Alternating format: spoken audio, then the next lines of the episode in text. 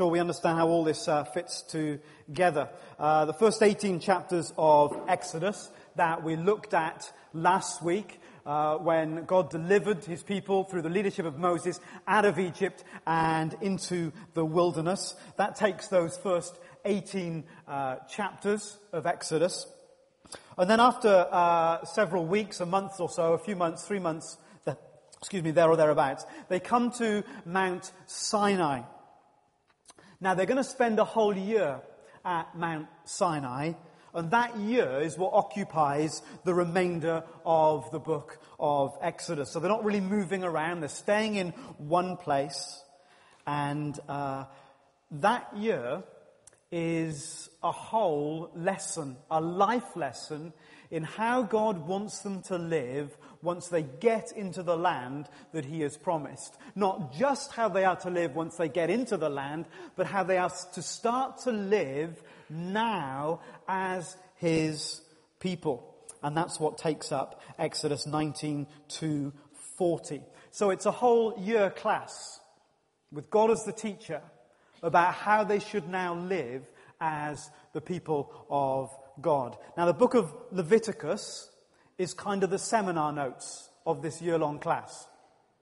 So if you were taking notes, God was a teacher, you would have ended up with something not too dissimilar to the book of Exodus. It's uh, the book of Leviticus, sorry, and it's written uh, like a manual. It reads like that. The, the language is rhythmic often because they would have to memorize it so the priests could remember the things for which they were responsible for. And then the book of Deuteronomy, that when you get to it, you'll notice it picks up many of the same themes. Because the book of Deuteronomy essentially is Moses' farewell address at the end of his life, and so he's picking up the major themes of deliverance out of Exodus and the ways that they should live as the new people of God. So that's how it all kind of fits together. So we're going to look uh, essentially at some of the things that we find in Exodus 19 to 40. We're going to relate that into Leviticus, and then in your own time, you can uh, just after lunch, because you'll be itching to do it, you can get out the book of Deuteronomy and see how that fits together as well. Okay. So here we go. Uh, what, what are the main themes? What were the sections of this year-long uh, school or class? Uh, there's a, a, real echo on, on this, Keith. I don't know if you can do anything about it. If it's just slightly making me hear the second time the sound of my own voice, and believe me, the first time's bad enough. Uh, so, that's slightly better, thanks. Um, don't worry too much. Uh, so, the, this year-long class and, and like you would expect, you know, you get a manual at the beginning of a day conference, you know, and you whip it open and you look at the sections, you know, what's, what's this, what's my day going to be like? Well, if they had the manual at the beginning of the year, they would open it up and there would be four sections in it. Section number one, teaching number one, the first great theme is all about the presence. The presence of God. It was the presence of God with them that would set them apart as God's people, that would set them apart as God's nation. Unlike any other nation, God Himself would dwell with them. And remember when we looked at Abraham uh, several weeks ago now, God makes this covenant, this binding agreement that cannot be broken that he would be what? That he would be with them. That they would now be one with him. Remember God walking through the pieces, the sacrificial pieces of the covenant. God saying, we are one now. We are together. So as slaves in Egypt, the God who has made himself one with his people, who's made a covenant with his people, the primary uh, blessings of a covenant was protection and provision. The God who'd made an agreement with his people, proved himself faithful, went down to Egypt, grabbed the people and led them out into the wilderness, promising them that he would provide and protect by giving them the promised land. And so every morning and every evening, they lived in the wilderness with this visible sign that God was with them, the pillar of cloud and the pillar of fire. They belonged to God. But through this year of teaching at Mount Sinai, God was going to sharpen their focus in an incredible way about what it meant to live with His presence dwelling with them. Look what happens with me. First of all, uh, a few verses into chapter 19, we're introduced to God who is where? God's up on the mountain. And God calls Moses up onto the mountain uh, in order to meet with him. The Lord said to Moses, I'm going to come to you in a dense cloud so that the people will hear me speaking with you. This is at the top of the mountain and will always put their trust in you. Then Moses told the Lord what the people had said. And if you've got it open in front of you, Exodus 24, uh, uh, whip your Bibles open again, uh, just so it's there. We get a couple of uh, times when Moses goes up the mountain to meet with God. So the, the, the kind of camp is down here somewhere, and the mountain's over here somewhere. Let's imagine it's here for a moment. And Moses goes up the mountain to meet with God. The people down here watch from a distance, seeing Moses go up into the cloud. The glory of God's filling the mountain. The people are told not to go too close to the mountain. You can't get too close to the presence of God because he is holy and awesome. And so they watch God's presence from a distance. So Exodus 24 verse 15, when Moses went up on the mountain, the cloud covered it. And the glory of the Lord settled on Mount Sinai. For six days the cloud covered the mountain, and on the seventh day the Lord called to Moses uh, uh, from within the cloud. It's interesting, isn't it? Moses sat there for six days before God said anything. Ever felt like that? To the Israelites, the glory of the Lord looked like a consuming fire on top of the mountain. Then Moses entered the cloud as he went up on the mountain, and he stayed on the mountain 40 days and 40 nights. Notice the significance. God reveals himself in a fire. Now, fires do two things. If uh, I visited you and the fire was roaring in the fireplace and the room was warm, that fire would speak to me of God's welcome, of God's care, or, or, your welcome and your care. So God, God is pictured as a fire. Sometimes a fire is a warming embrace. A fire is something that draws you. You sit around the fire. You don't light a campfire and walk away. You gather around it. That's what fire does. It draws people. So there's this fire on top of the mountain that in theory draws people, but fire also does something else. Fire, when it's out of control or it's alive or it's, it's strong, actually causes us to step back. Fire is dangerous. It's to be handled with care. It can consume us. And so you have this, this, these two senses with God going on at the same time. And Hebrews, towards the end of Hebrews, talks about God being a consuming fire. Uh, and it's at the end of uh, chapter 12, I think. And it's picking up these themes about God, that He is awesome. He makes you want to stand back. But at the same time, His fire draws you close.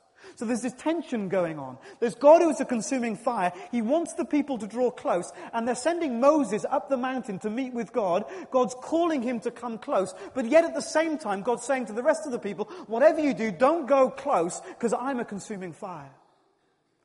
It's the love and the holiness of God. And so God comes down, meets Moses on the mountain. Love wants to draw close. Holiness makes you can't go anywhere near this God because he is a consuming fire. But notice the progression.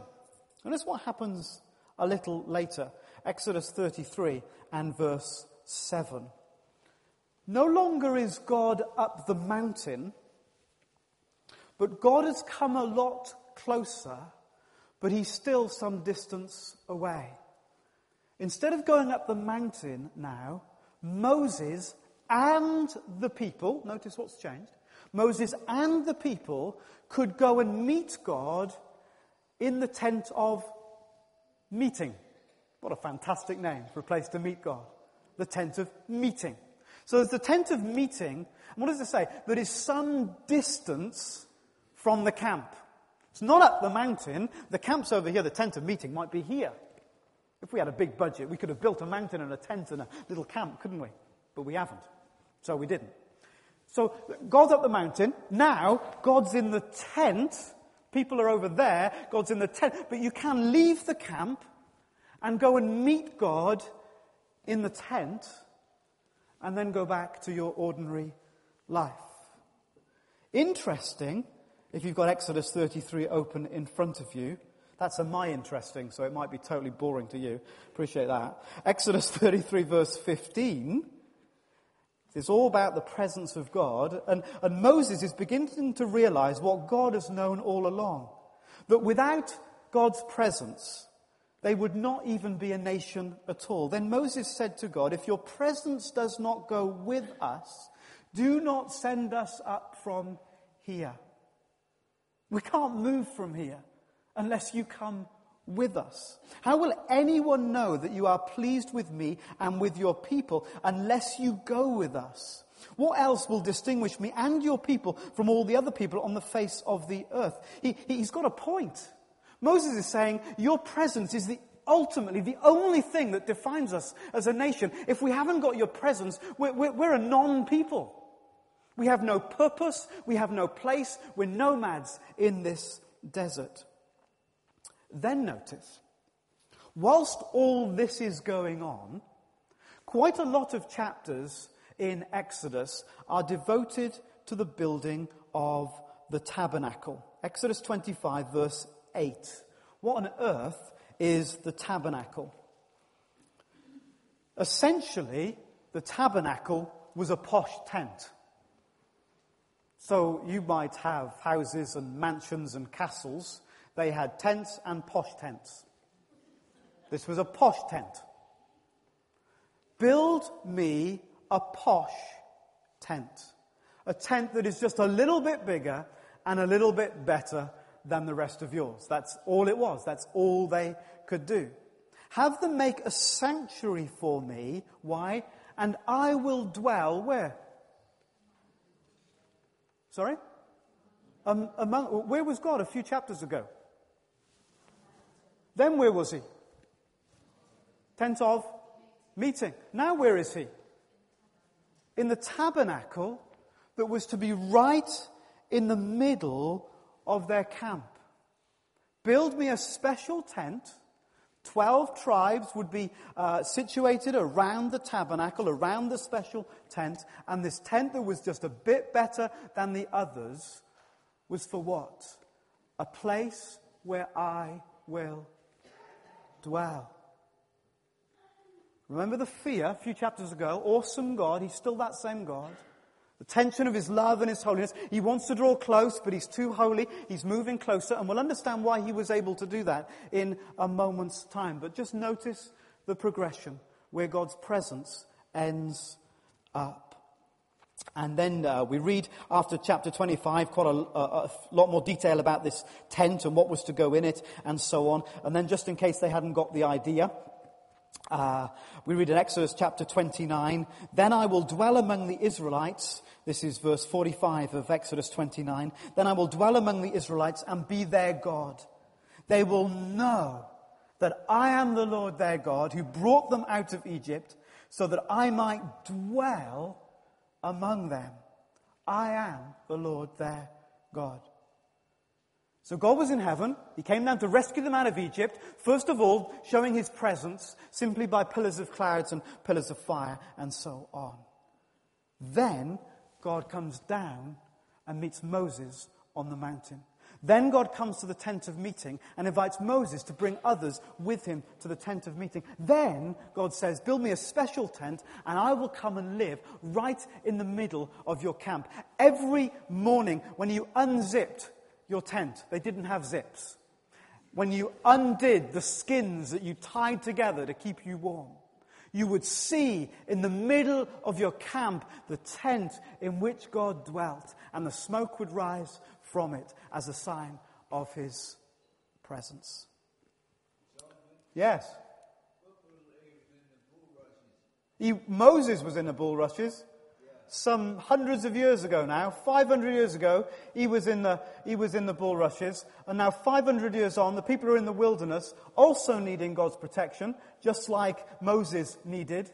And the same God who promises to protect and provide still protects and still provides and has set up residence in the middle of their camp. Now, look, flick right to the end of the book of Exodus. Because the book's going to end with the main point, isn't it? Hello? If you've got a story, you've got a message, you're going to end the book with the dominant message, the dominant theme. Exodus 40, verse 34. Uh, I think it is. Yes, verse 34. Then the cloud covered the tent of meeting. Now, the tent of meeting, let me explain, was within the tabernacle. So it had moved. So uh, the cloud covered the tent of meeting, and the glory of the Lord filled the tabernacle. God moved in. It's removal day. God moves in at the end of this book. Moses could not even enter because the cloud had settled upon it and the glory of the Lord filled the tabernacle. Here was a nation that would be defined by the presence of God. Several thousand years later, letters from God went to seven churches in Asia Minor in the book of Revelation, the first few chapters of Revelation. And God writes to them and says, You're doing this well, and you're not doing that very well. Unless you sort it out, I will do what? What does it say? Uh, absolutely, that's exactly right. I'll take your lampstand, I'll take the sign, the reality of my presence from you. Unless you sort it out, I will take from you the very thing that defines you. And sadly, some of those churches, if not all of them, came to an end. I'll take your lampstand away. Why? Because the presence of God is what defines us, is what makes us a nation a people, a church. We're not a church because we meet on Sundays. And we're not a church because we've signed something with the Baptist Union or any other alliance or agreement. We're not a church because we sing songs or because we pray. We're a church only if His presence dwells in our midst. You are a Christian only if His presence dwells. Hmm, that's interesting, isn't it? Where does God's presence dwell now? Have you got time for a little aside? In fact, all you can do is walk out, isn't it? So walk out. If you haven't got time, just go. So uh, just a little aside, because the mountain, the tent of meeting, to the camp, who would have thought that years later, the Bible would say, one of the disciples writing, Jesus became flesh and good old King James Version people, and way, oh, you smart cookies here, and tabernacled. You see how loaded that word was to Jewish people? It wasn't like John was going, oh, what can I think of? Camping? No, that doesn't sound right. Tent? Well, a tabernacle. That's the one. No, it was the obvious, this whole progression. Mountain, tent of meeting, uh, into the camp. Then Jesus himself was going to tabernacle uh, among us. The Word became flesh and lived, literally, moved into our neighborhood. That wasn't the end, was it? What did Jesus promise? He would send the Holy Spirit. And where does the Holy Spirit bring Jesus to live? In us. Mountain, tent of meeting, into the camp, Jesus himself. Now, in this room, there are what? A couple of hundred tabernacles in which God himself chooses to dwell. And just to complete the full circle, we started in Eden with him, and we will go back to live with him, and he with us. You know, hallelujah, yeah, hallelujah. You know that, um, what's it, The Lion King and Elton John song, The Circle of Life? Rubbish. That's the circle of life. From him, he races after us and brings us back to Him. Hallelujah. It's a shame it's a good song. It's just not true. Can't have it all. Bless Him. Right, thinking about Elton John has totally thrown me. I've got no idea where we are now. Question. Question. If you go back to the Exodus and think about the journey, think about the image Think about this year long lesson. This is what God's teaching them from the mountain to the, to the okay?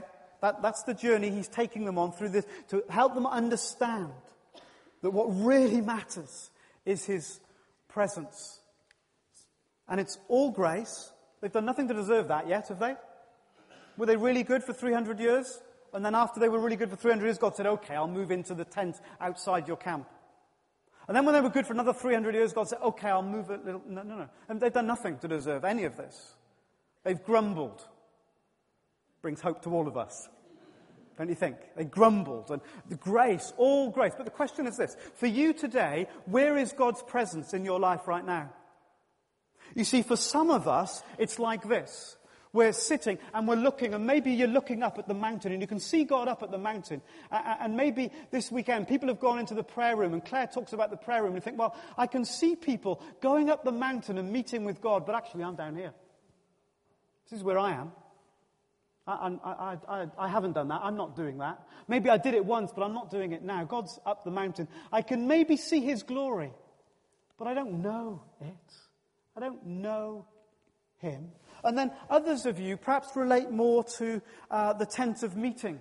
You see, you have your life, you, you do all your stuff down here. You know, what kind of things do you do? Do you do washing up? Three of you. Anyone do the ironing? Well, more of you do the ironing than the washing up. That's interesting. Because it's all about how you look when you go outside, isn't it? Made an ironing machine. you do your normal stuff, and then oh, I need to meet with God, so I'm going to go off to the tent of meeting. Have you ever done that? And you meet with God, you have a really great time with God, and then it comes to an I go back to the washing, to the ironing, working for BT. See, it's a downward spiral. The ironing's better than working for BT. See, uh, uh, down and down. I go back to my stuff. Uh, see, you went to spring harvest. You went out to your tent, you went to Keswick, you went out to your, t- you went to Soul Survivor, you went out. Oh, it was brilliant. And then I, I, came, I came back. Maybe you do that every week. It's Sunday morning, right? Off to my tent to meet with God. Tuesday nights, Wednesday morning, small group, off to my tent to meet with God. And God says, No, no, no, no. I want to live here. Here. Did you get? I want to live here. Where is God's presence in your life today?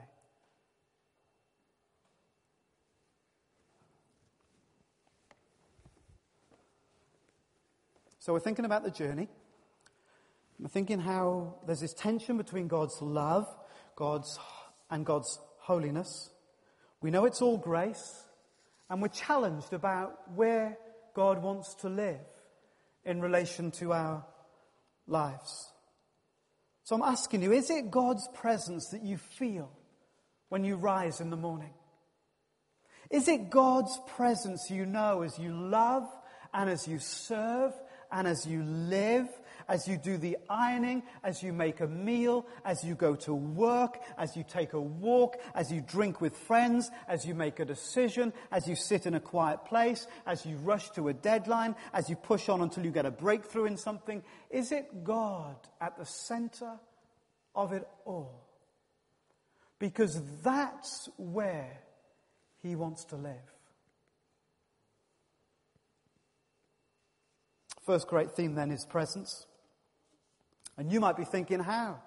How does the God that's holy, who at the beginning cannot even come close, end up living in the midst of the camp? And pull that forward a little bit. How is the God who's so holy that he can only be at the top of the mountain and you cannot even touch the bottom of the mountain if his presence is there because he is that holy? How can that God end up in my heart? Well, because I'm so perfect, of course. Thank you, Irene, for laughing so uncontrollably at that thought. How? Do you, know, do you know what my heart's like? No, you haven't got any idea.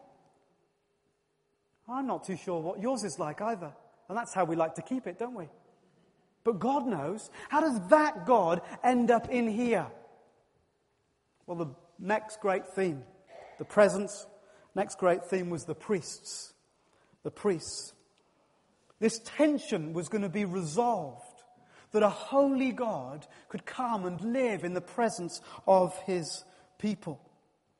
And we will never, ever relate rightly to God unless we understand that our sin is a detestable affront to his majesty, his holiness, and his beauty. Your life is a total, utter dishonor to him, and so is mine. My life and yours shows utter contempt for a holy God. Yet, in his grace, God Himself would make a way to deal with their sin. Let's open Leviticus, because I know you're looking forward to that.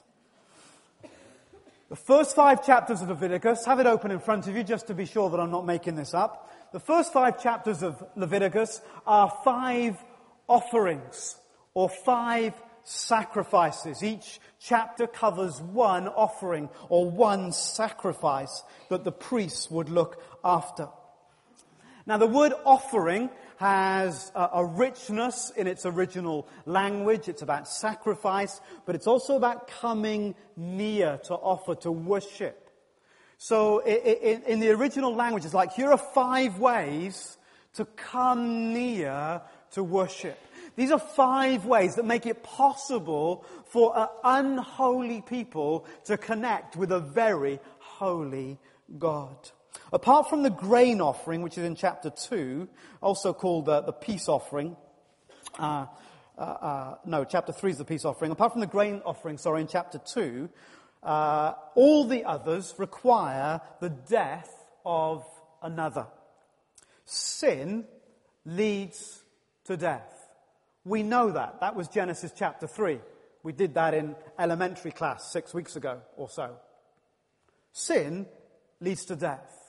Each of these sacrifices involves death of one kind. Even the grain offering involves much sacrifice. God, and remember God gave them these things. These weren't, they, the people didn't originate with these. These were given to them. Moses up the mountain, God gives it to them. He writes the book. This is what we're supposed to do. God gives them a way by which he would accept a substitute death the death of a perfect animal instead of the death of the offender. That which we all deserved because sin results in death. So God creates these substitutes so that the animal would die in the offender's place. So to draw near to worship was costly, very costly in every sense. If you've got your Bible open, Leviticus 1, chapter 3, here we go. If the offering is a burnt offering from the herd, he is to offer a male without defect. He must present it at the entrance to the tent of meeting. Now all this was in the tabernacle by now. So that it will be acceptable to the Lord. So, here we go. You get yourself a bull. Now, how big is a bull? You know, you drive along the motorway and you look at cows, don't you, in the distance. Ooh, they're about that big. Can you imagine if I got a bull and stuck it on the platform here? On a bull, think about it. It would be a little bit bigger than me, and I'm quite big. Yeah, a bull. Okay, so firstly, get yourself a bull. They're huge, aren't they? Get yourself a bull from the field and come to worship. Now, the biggest worry we have is does my accessorized Bible match my clutch? And will I have to walk more than 100 yards to get into the building? These guys had to bring a bull.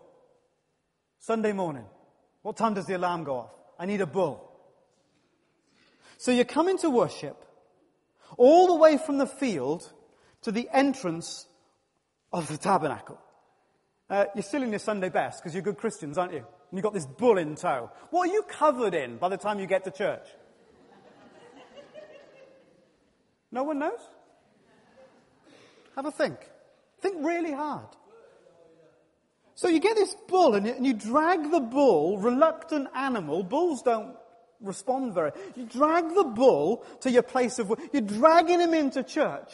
And the people on the desk want to hand you a service sheet, a monthly, and a mission magazine. How are you feeling by the time you get to church? Stressed? Anything else? Pretty tired. Pretty tired. How far can you move a bull? Verse 5. When you get there, pretty tired, really chuffed that you made it, he, that's the person that's brought it, that's you, is to slaughter the young bull. Is that lasagna we're having for lunch? Is to slaughter the young bull before the Lord, and then Aaron's sons, the priest, shall bring the blood and sprinkle it against the altar on all sides at the entrance to the tent of meeting. There's no room for half hearted worship here, is there? You can't be a bystander. Oh, I'll just come and sit at the back. What, with your bull on your lap? What are you going to do with it? This is full on. You've dragged the bull from the field. You've backed up your tractor. Oh, they didn't have tractors in those days. Into the, you've dragged him into church. And you totally, and then the business starts. You are to slaughter the animal. This is really costly. You have to give everything to this process, physically, at least. Verse 6. Squeamish, close your ears. He is to skin the burnt offering and cut it into pieces.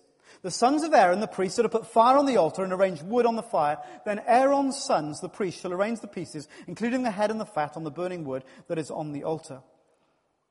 Hmm? So far, so good? Then, he's to wash the inner parts. So you have to get them out first. You can't wash them while they're in. And the legs with water and the priest is to burn all of it on the altar. It's a burnt offering, an offering made by fire, an aroma pleasing to the Lord. How is the worshipper feeling right now? Utterly exhausted, I would suggest to you. How is the worshipper looking right now? Remember your Sunday best. The worshipper has blood and animal insides all over him. Or dead animals lie around the place of worship. The animal is dead, but he is alive. Alive. God gives them a constant reminder that sin is bloody and awful. That sin is messy it leads to death and destruction. It's costly and ugly and grubby and dirty, and sin leaves stains all over you. Sometimes I wish we had that visual reminder as we come to worship. I wish sometimes we could see the devastating effect of our sin, the seriousness of its consequences, the death and destruction that it brings. Oh, maybe we do. See a man bleeding and dying with blood flowing. See the, the man whose face is tortured in agony and cries from the depth of his heart about a God he's always known who has now abandoned him. Feel the coldness of the darkness, the eerie silence. Hear the jeers and the cursing. And you ask yourself, why? Why is that man dying that way? He's done nothing wrong, said the observant thief. It's the same question on the lips of those worshippers. Why has this good, young, healthy animal died? Because it should have been me. That's what sin does. And I have sinned.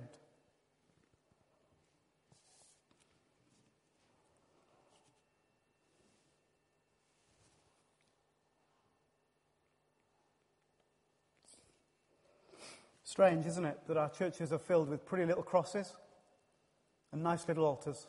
Isn't that weird? Is it just me that thinks that's weird? Is that weird? It's all pretty and nice.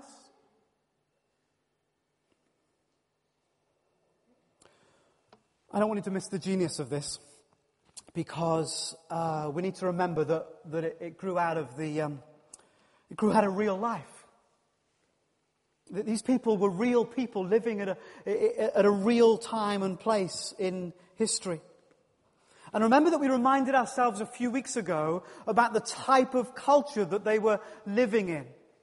Remember that it was a culture where you would live every day, spend every year trying to appease the gods who controlled your life.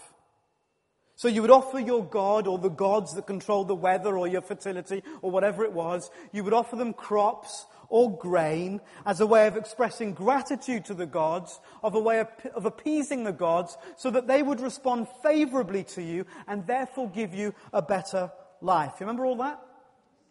And can you remember the fatal law of escalation? So if you'd had a good year previously, then you would feel obliged to offer that God something more as a way of saying thank you, because if you didn't offer more after you'd had a good year, you might imply to that God that you weren't that grateful, and therefore forfeit the possibility of having a better or an equally good year the following 12 months.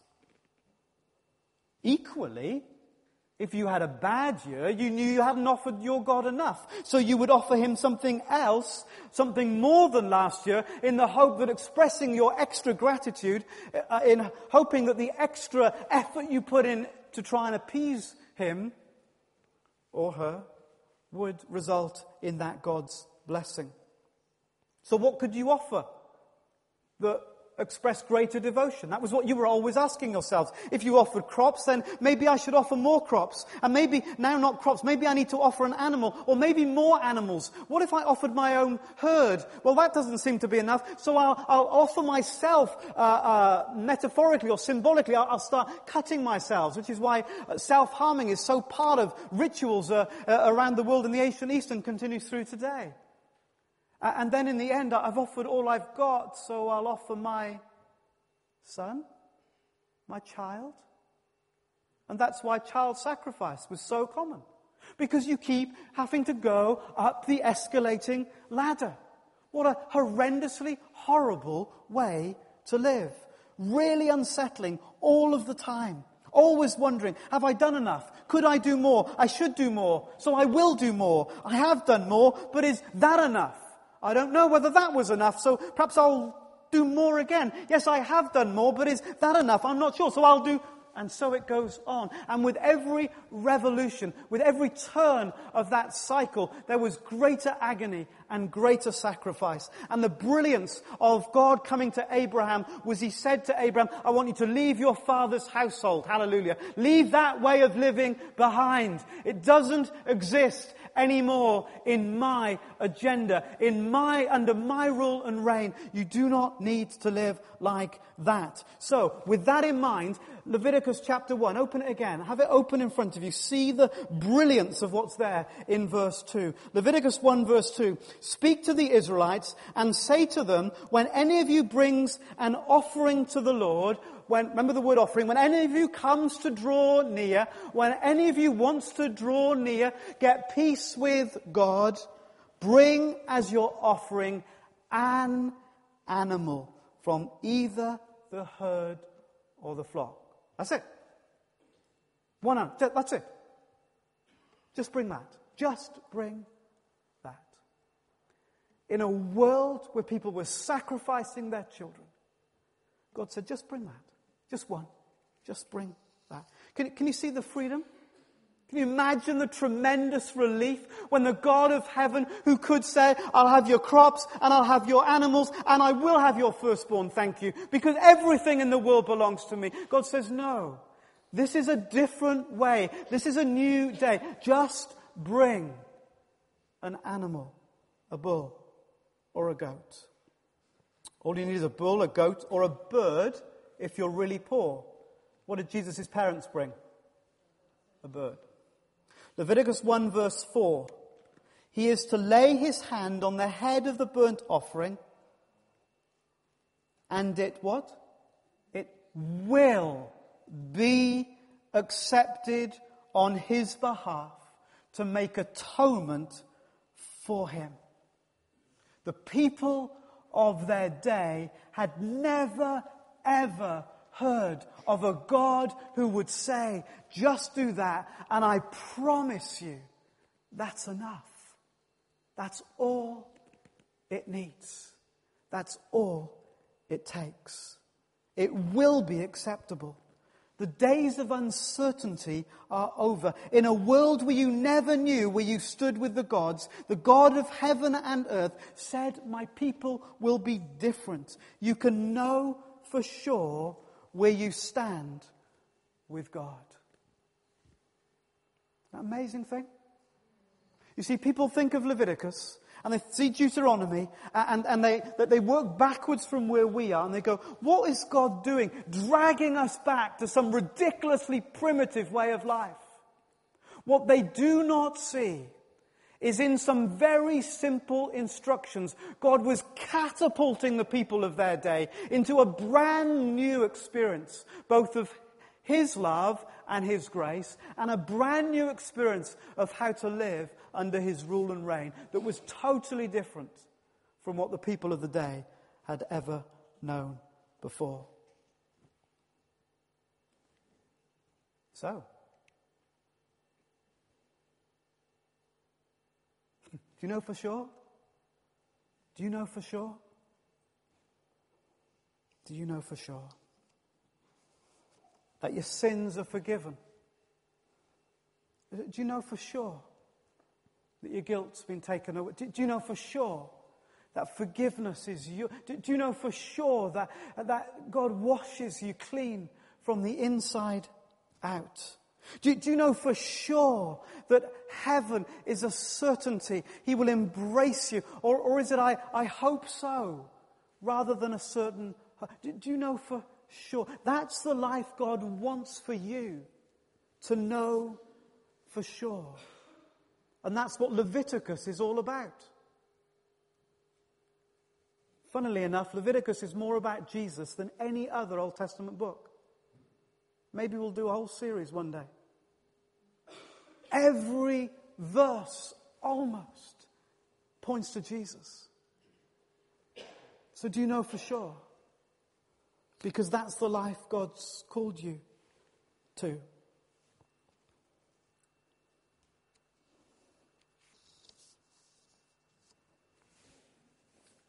quite late now, isn't it? You anxious about the dinner? It'll wait for us. Won't it, Chris? This is, this is what I'm going to do, I think, okay? It's 10 past 12. Um, we're going to go for 15 minutes, all right? And then we're going to perhaps sing and pray and go, all right? If you can't stay for 15 minutes, please go. Don't feel obliged anyway. I, I just think we need to finish this little bit so we can move on in the story. Is that okay?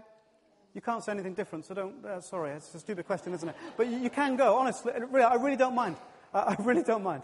But we'll get ourselves in a pickle, really, if we keep trying to catch up. So let's just, let's just nail this. So two, there's two to go, and I'll do them quickly, okay?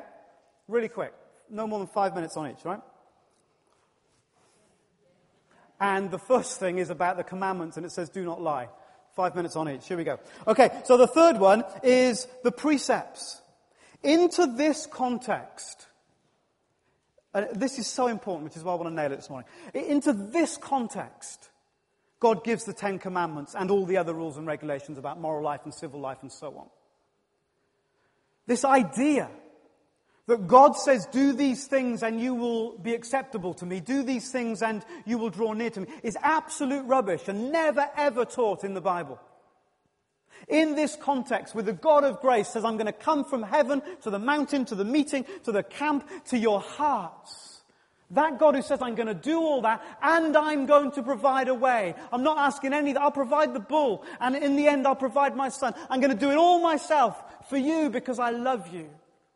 If you want to live in the blessing, in the fullness of my provision, then this is the way you ought to live.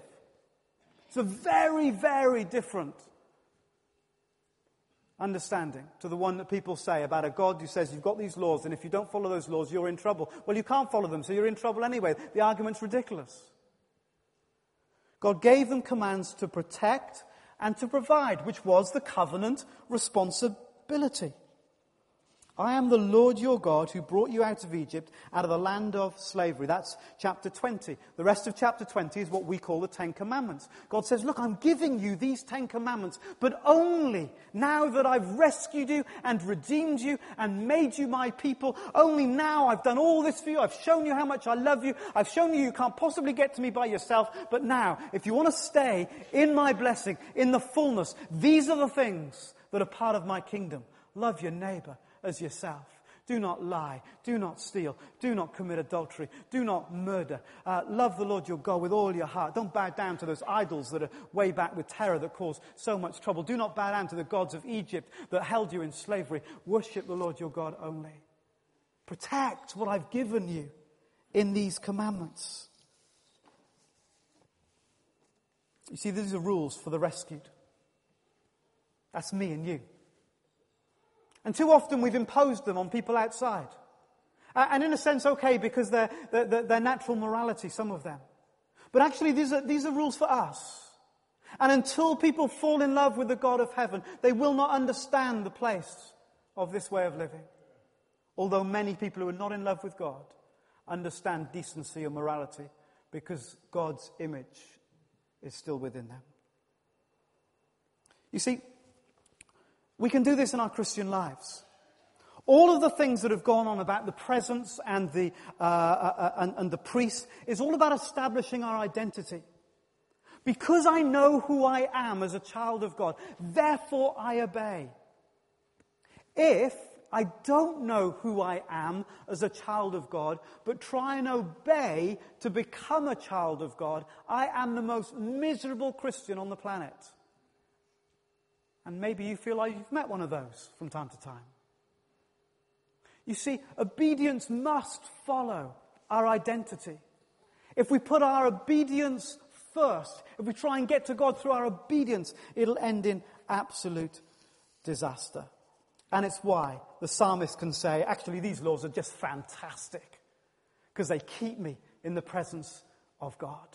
And I love them. They're not a burden. I'm not trying to do them because I have to earn brownie points with the God of heaven, but I do them because I love Him. I do them because of the life that He's given me. I, I long to serve Him, and so I long to be as obedient as I can to His ways and to His purpose.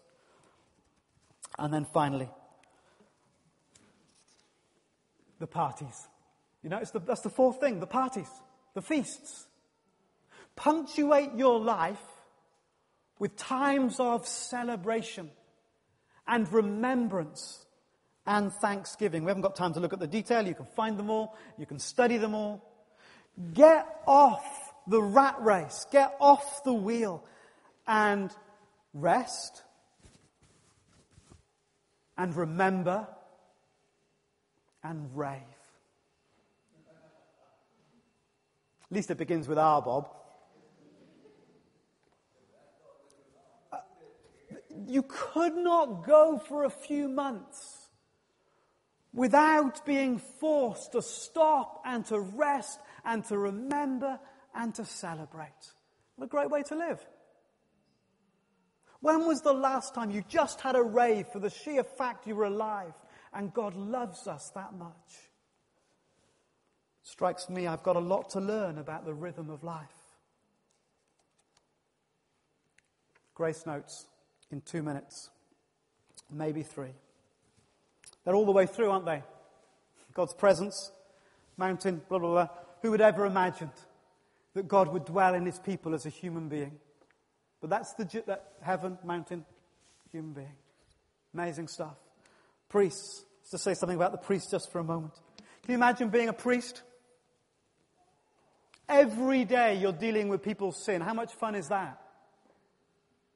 Every day you're helping exhausted people slaughter their animals. Every day you're pouring the blood of, uh, of, of, dead animals and sprinkling it on the altars. Every day you're clearing up. Every day you're stoking the fire that it might never go out. Every day you're gathering wood so that fire might be uh, uh, always ablaze. Every day under the heat of the sun you're working in this messy, terrible, in some ways, environment.